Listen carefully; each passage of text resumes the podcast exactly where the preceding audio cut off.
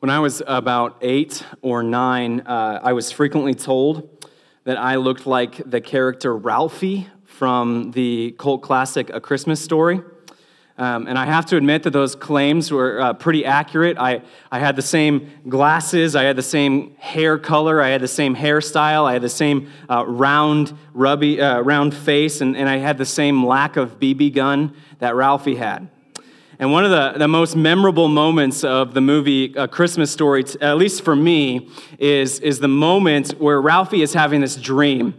And in this, in this dream, he, he he's saving his family uh, and their home from this troop of burglars that jump over the fence in the backyard. And, and these men, they're all dressed in jailbird uh, black and white stripes, and they're wearing these bandit masks. And, and Ralphie is standing there uh, looking like this cowboy with his, with his BB gun, and he defends his property against these burglars uh, because he's, he's, got his, he's finally got his Red Ryder carbine action 200 shot range model air rifle.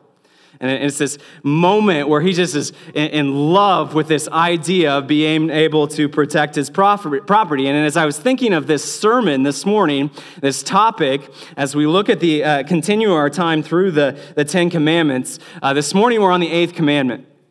The eighth commandment uh, is one that, that oftentimes, when we think of it, uh, that kind of picture comes to mind. Or we think of other movies, uh, movies like Home Alone, where Kevin uh, defends his, his house and his, his home against these burglars. And, and no matter how stereotypically dressed these criminals may be, creeping into the home to, to rob the family clean of all their possessions, uh, we think of that when we think of the, the uh, command not to, to steal, and we, we can look at that and say, hey, you know what? I'm actually pretty good on this one.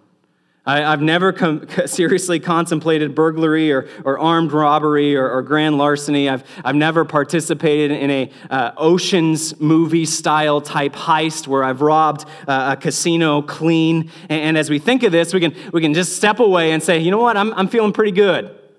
I, I've finally come to a command that, I, that I'm, I'm doing okay in keeping. But as you may guess, the eighth commandment is, is far more than just uh, not, it's not just about whether you're a part of Danny Ocean's band of, of criminal masterminds. It's, it's not just whether you are a shoplifter or someone who's uh, got a broken lawn gnome and sees your neighbor's lawn gnome and you want to steal it because you want a, a nice lawn gnome when no one's looking. Like the rest of the Ten Commandments, the heart of this command is ultimately concerned with your hearts, with my heart, with our hearts. It is a command that forces us to ask questions about our integrity.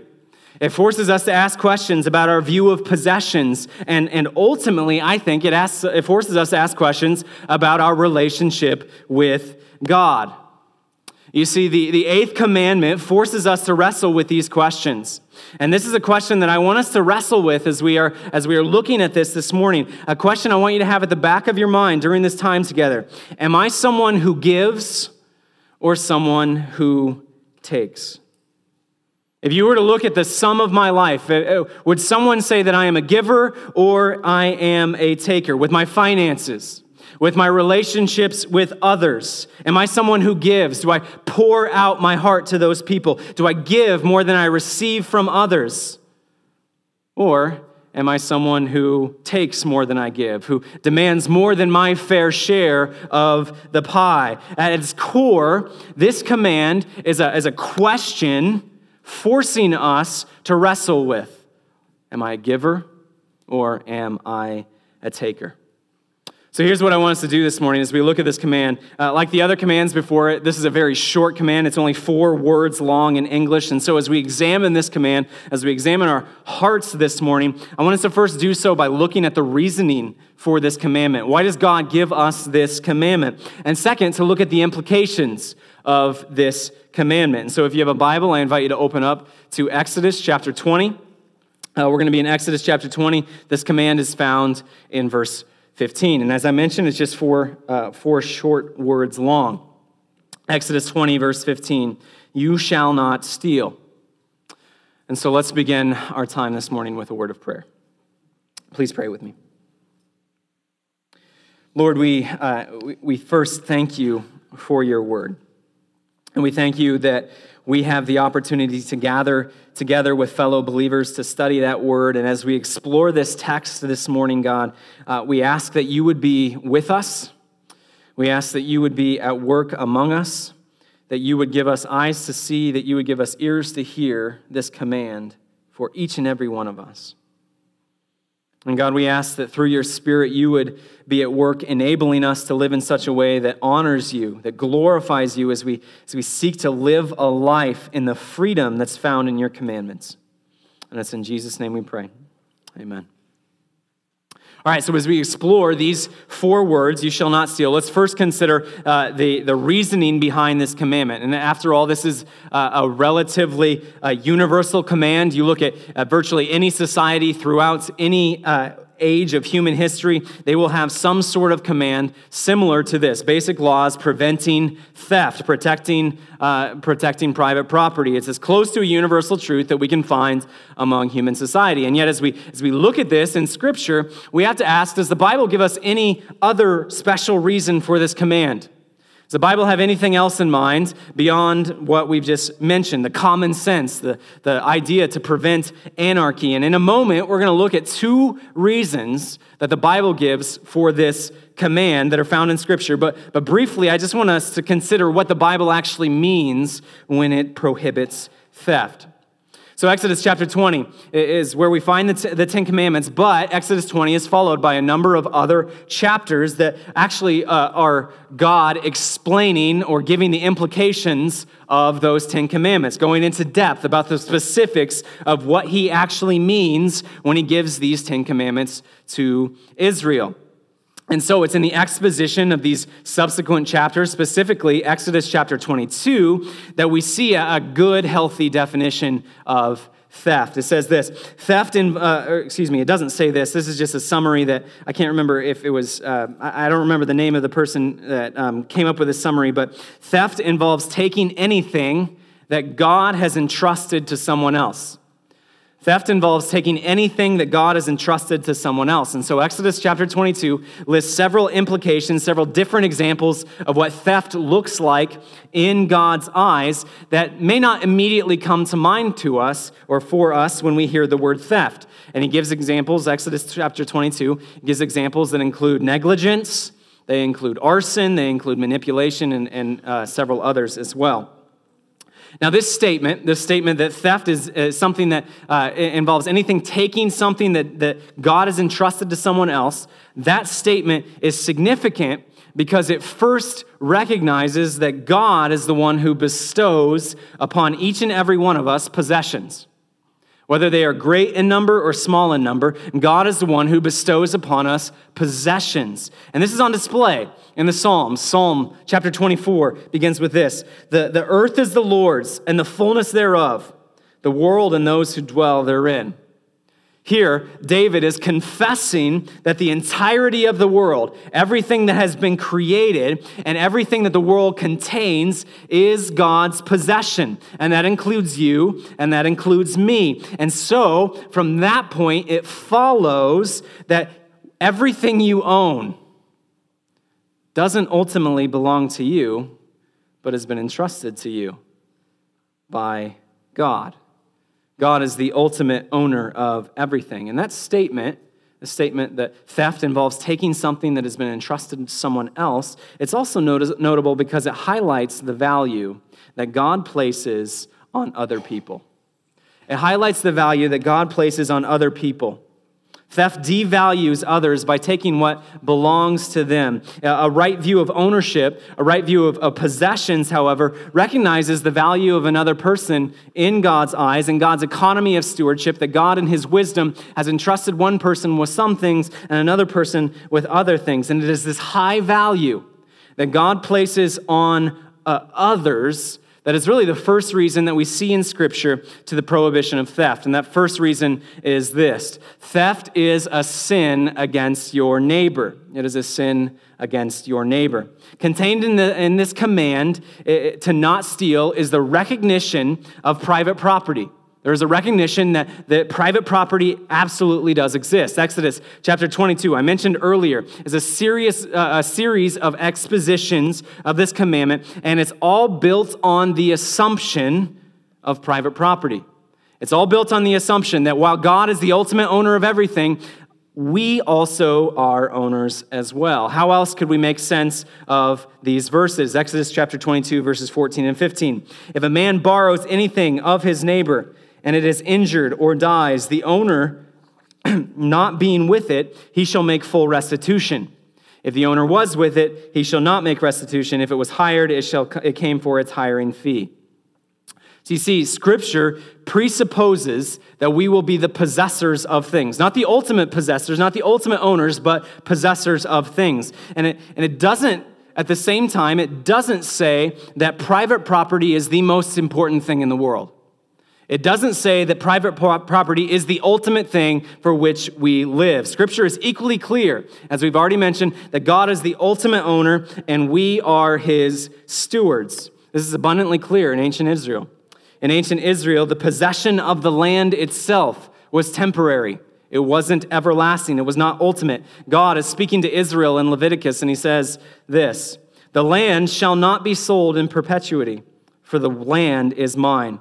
For you are strangers and sojourners with me. Another thought. In other nations, especially around this time, the crime of theft was oftentimes punished by death. But not in Israel we see from the Old Testament that the command or the punishment for theft is, is not death, but it is instead restitution. It's significant that while possessions are important in God's eyes, they're not to be held higher than the value of another person's life, no matter what they attempted to steal. This is clear from the beginning of Exodus chapter 22. If a thief is found breaking in and is struck so that he dies, there shall be no blood guilt for him. But if the sun has risen on him, there shall be blood guilt for him. He shall surely pay. If he has nothing, then he shall be sold for his theft. Now, notice what this text is saying. It presents two hypothetical situations for us. In the first, imagine it's the middle of the night and you're suddenly awoken by a crash coming out of your living room. And you race into the living room and you're half asleep, you're, you're, you're confused, and you, you see someone stealing your TV. And in your panic, remember, you just woke up, and so you're not thinking clearly. In your panic and your worry for your family's safety, you shoot the thief. And according to Exodus chapter 22, verse 2, it's an act of self defense. But then there's a, another hypothetical situation in verse 3. It's the middle of the day. You're doing yard work in the backyard, and you hear this crash coming from inside your house. You go and investigate, and you see that someone is robbing you.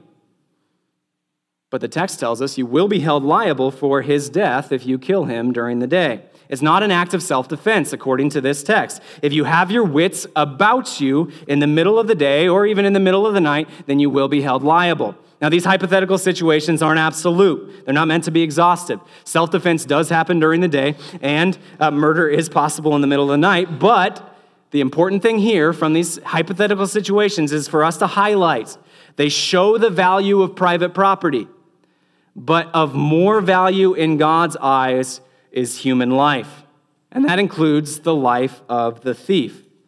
And consider one other truth from Exodus chapter 22, revealed multiple times.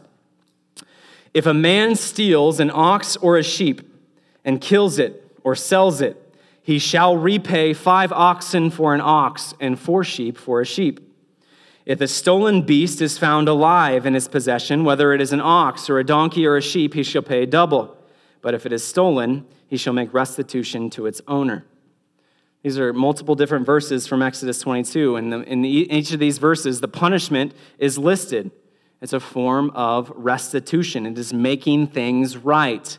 Theft is a sin against neighbor, and it is a damaging, relation, damaging the relationship between you and your neighbor.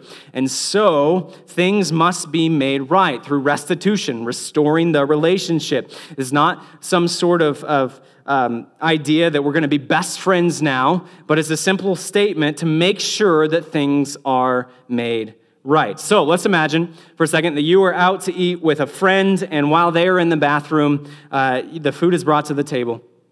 You're trying to stay healthy, and so you get a salad, but your friend's fries are on the table, and my goodness, that is a temptation for you. They're sitting there, they're unwatched, they're unguarded, they're tempting you, they are begging you. You can hear those fries telling you, you need to eat me. And you resist for a moment, but then you cave. And you snag a fry, and then another, and another, and then a few more. Now, you think you've gotten away with it because you repositioned the food on your, or, uh, your friend's plate before they could return. Uh, but unfortunately, you found out by the fact that the, the restaurant uses some of that salt with a really, really, really big cubes. Not, not normal salt, but you know, the sea salt that has really big cubes. And there's some of that really, really big salt still stuck to the corners of your mouth. And your, your friend comes back and they see your salad and they realize there's not a lot of salt on that. And they look at their food and they say, Hey, have you eaten some of my fries? Now you're overcome with guilt, and so you confess and you say, I'm going to make this right to you. And the question is, how are you going to make it right? Are you going to give them some spinach leaves? No one in their right mind is going to say that that is a fair trade. And so, to restore this relationship, you need to give them fries. That's what you've stolen from them. You need to give them fries. However many you stole, plus more. It is a statement to your friend, I have wronged you. And in so doing, I have entered into your debt. But by paying more than what I took, my debt is now paid. Now, now consider this from a couple different angles. One, it is a statement of wrongdoing, it is a statement of paying off death, eh, debt. And it's an important thing from the perspective of the person who has been wronged. They have what has been restored to them and some. But also look at this from the perspective of the person who did the wrong. They are now, after paying more than what they took, they are actually able to say, My debt to you is paid. You cannot continue to hold this over my head. I have restored what I took from you. Those fries, as good as they were, I have restored them and some. My debt is paid. Theft is serious in God's eyes because it damages our relationship with those that we are meant to live in relationship with. And because God so highly values those relationships, restitution is essential. It's essential to make things right. But scripture also reveals a second reason why theft matters in God's eyes. And it's not just that theft is a sin against your neighbor, but also theft is a sin against God. Remember our definition from earlier theft is taking anything that God has entrusted into the hands of someone else. And so when we take something God has entrusted in the hands of someone else, at best, best case scenario, we are displaying a lack of trust in God's providence. We are displaying a lack of trust in God's provision for us by saying that God will not take care of me, and so I am going to take care of myself. It's a lack of trust, it's a lack of faith. That's the best case scenario. Worst case scenario, it is a statement that we are, uh, we, we, don't like the way God has set things up. We, we don't like the fact that God is Lord, that God has been the one who has sovereignly decided to uh, give people, uh, other people more than us. And so it is an arrogant statement that God is not Lord in our lives. So consider the masterpiece, uh, Les Miserables. At its core, Les Miserables is a story of grace and law and how they intersect and how we respond to grace and law. And the story centers on the life of this man, Jean Valjean. Jean Valjean is a, is a, French criminal who is sentenced to nearly two decades of hard labor in prison because he has stolen a loaf of bread in order to, to feed his starving family. Now, later on in his life, Jean Valjean admits that he was wrong, what he did was wrong, but he did so because he was at the end of his rope. He was desperate. He had nowhere else to turn. And so he did this out of desperation in order to feed his family. And his theft, while wrong, was a display of a lack of trust that God is going to provide for him. It is a display of a lack of trust in God's provision and nothing beyond that. There wasn't any sort of arrogant defiance of God's plan. And so, a proper punishment for his crime would have been a few hours of work, a few hours of labor, in addition to returning the bread for the baker or the vendor or whoever he stole from, and nothing more. But of course, this man is given 17 years of hard labor, and after he is released from prison, Jean Valjean is understandably bitter. He's understandably pessimistic about life and he is given a, a, night's shelter by a priest. And in this moment, Valjean takes advantage of the priest's hospitality and he steals tens of thousands or maybe even hundreds of thousands of dollars from him in silver. And here his theft is for a different motive. On its surface, it looks like it's the exact same thing. It looks like he's trying to make a way for him to, uh, to provide for himself. And yet, this isn't just a, an act of desperation. This isn't a, just an act of a lack of faith. Here, it is bitterness. Here, it is arrogance. It is a disregard for God's lordship and a determination to make himself Lord of his life.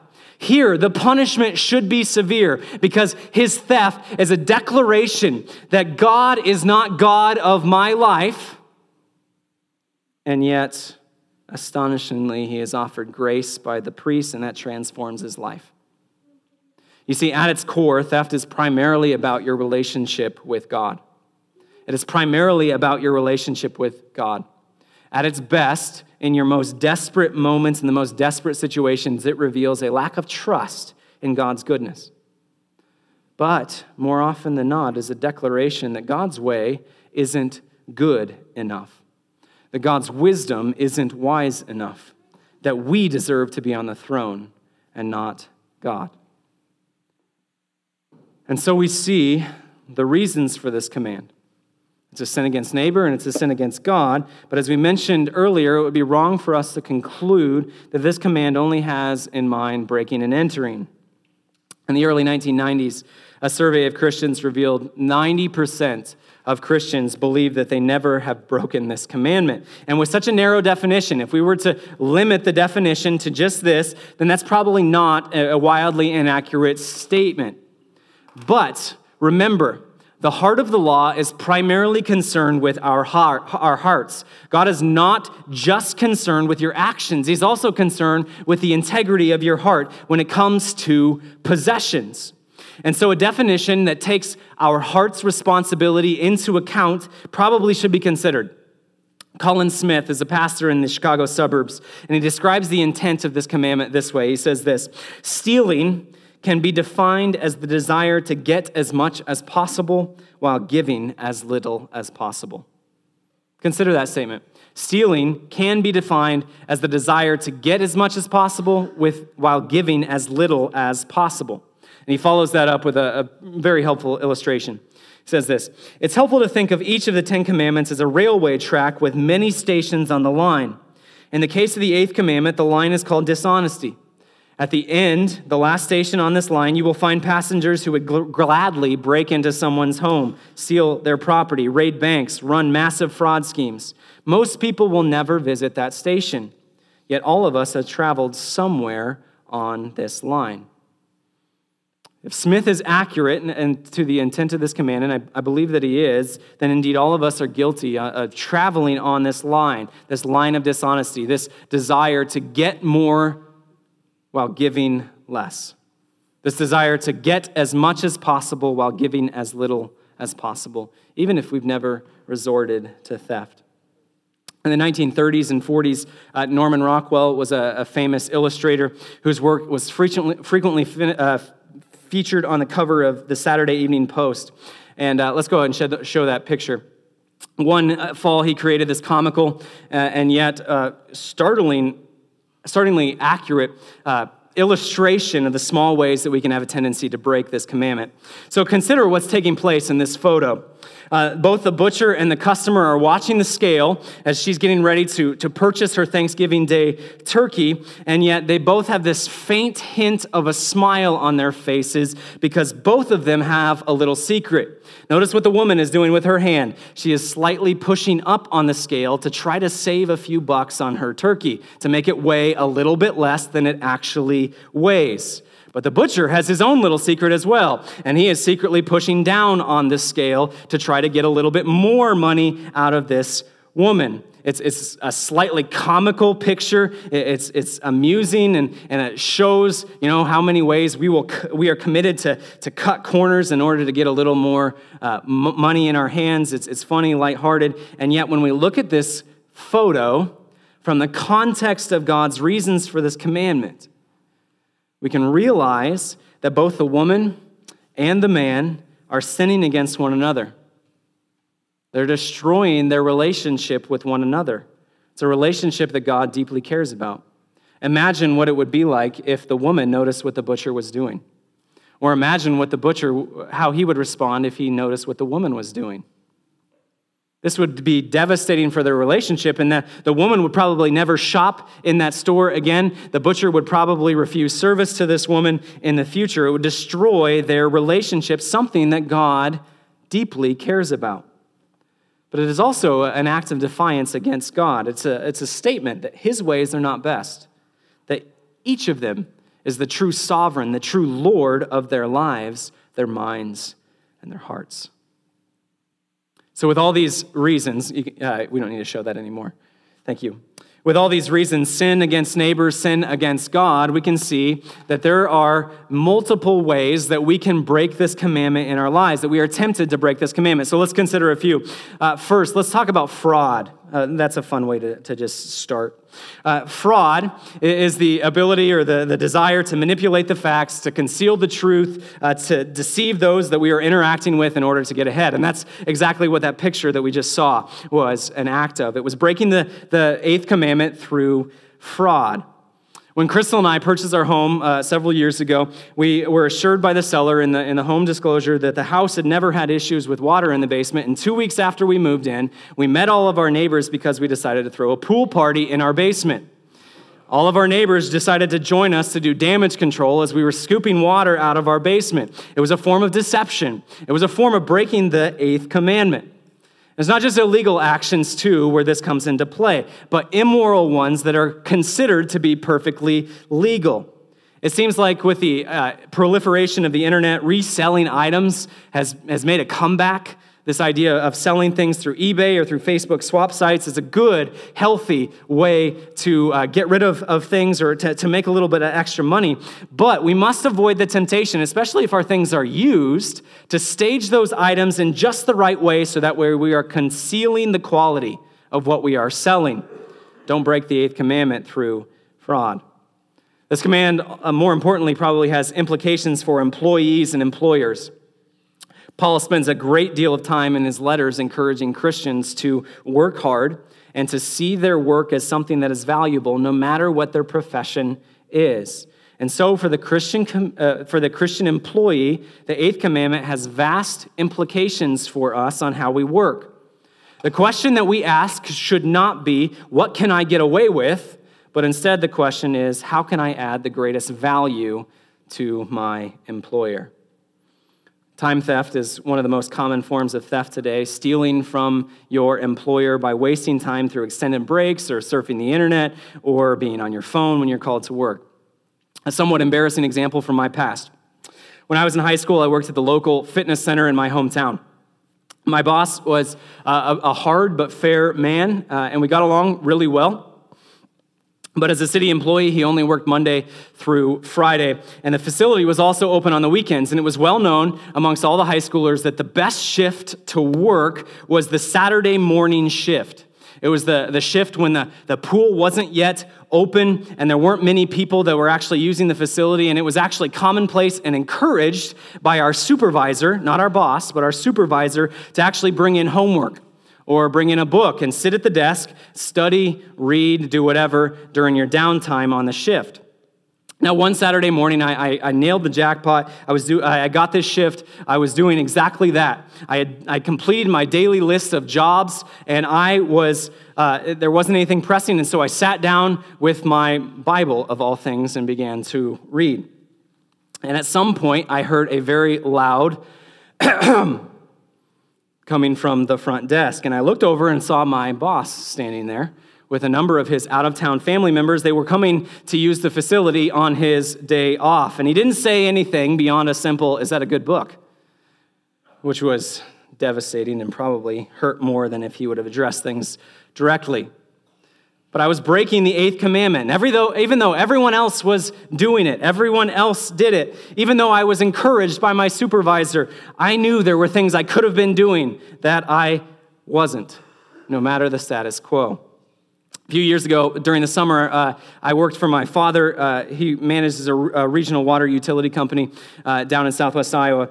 And during the summer, uh, on a college break, I was driving through the country from one site to another site, and on my route, I saw the truck of one of my coworkers pulled over uh, near, near one of the um, sites that we were working at. So I pulled over to, to check on him and, and just to see if he needed any help, and I, I pulled over and, and was surprised that I didn't see anyone outside. It's like, oh, he must just be making a call uh, in, in, his truck. And I, and I looked over, and, and he was asleep at the wheel. He was taking a nap on company time. This command is broken time and time again when we steal time and do what we want at work. It is also broken when we avoid the tasks that we have been charged to do that we don't like in our job, but we focus on only the things that we like. Here's another thing that's, and I hope, I hope this comes out the right way. For Christians, we must even be cautious when it comes to sharing our faith at work. Our employers don't pay us to share the gospel. And while there is a time and a place to share the gospel, absolutely there is, as a natural part of the rhythm of your vocation, we must never do so as a, as a, as a substitute or at the sacrifice of what we are called to accomplish in our jobs. We are called to work well, and God is honored when we work well, not when we compromise our good work in order to share the gospel. This command also has implications for employers. Old Testament law went to great lengths to make sure that the wealthy landowners wouldn't take advantage of their hired laborers. The book of James actually condemns those in the church that wouldn't pay their employees a fair wage. It says this Behold, the wages of the laborer who, laborers who mowed your fields, which you have kept back by fraud, are crying out against you. And the cries of the harvesters have reached the ears of the Lord of hosts. You have lived on the earth in luxury and in self indulgence. You have fattened your hearts in a day of slaughter. You have condemned and murdered the righteous person. He does not resist you. Now, apparently, there were some in the church that were taking advantage of the economic situation and the plight of others. And it's unclear when, Paul, when James, here at the very end, mentions murder, if he's actually speaking about murder or if, uh, or if he's, he's using this as an illustration of what they're actually accomplishing. And, and I think based off of the context, it, it's safe to say that by breaking the eighth commandment, by taking advantage of those that worked for them, by refusing to pay them a fair wage, this was the equivalent in God's eyes to murdering their employees. It's extremely sobering words. In order to honor God and keep the eighth commandment, employers should not ask the question, what is the minimum value I can get or that I can get away with paying these people? This question is, is not even how can I get the most out of them without, with how much I am paying them, squeezing them every last ounce out of them. The question Christian employers must ask in light of this command is what is the value of my workers? And to pay them accordingly. Of course, this doesn't just stop with the ethical treatment of employees either. It also spills into the treatment of customers. The Old Testament is again filled with examples and warnings against this idea of having false sets of weights, or in order, uh, in other words, to have one set of weights that weigh a lot and one set of weights that weigh very little, in order to buy things at a low price and then sell them at a high price. It says this in Deuteronomy 25. You shall not have in your bag two kinds of weights, a large and a small. You shall not have in your house two kinds of measures, a large and a small. A full and fair weight you shall have, a full and fair measure you shall have, that your days may be long in the land that the Lord your God is giving you. Before there were standardized forms of, of measuring weights, this is how people would, would measure things. They would say, you know what, this rock is, uh, you know, worth so much money. And then they would pull out a smaller rock and say, oh, by the way, this rock is the exact same weight as this rock. And so make sure you do or you, you benefit me in what I am trading you. Now, translated into today, those who set market prices should be very, very cautious to solely, notice, notice that we can continue, I'm saying solely, follow the economic principles of supply and demand. One can think of Jesus' actions in cleansing the temple uh, of money changers. In that example, one of the reasons that Jesus cleanses the temple is because these people were taking advantage of worshipers in need. They were charging exorbitant prices beyond what they were supposed to charge. Martin Luther, addressing how to faithfully follow God in our vocation, says this The Christian cobbler has a special duty to make a good shoe and sell it at a fair price. We must remember it is not the sole, solely the winds of economic theory, but a commitment to justice, a commitment to fairness as espoused in the scriptures that should set prices, that should set interest rates, and on and on, not to take advantage of others.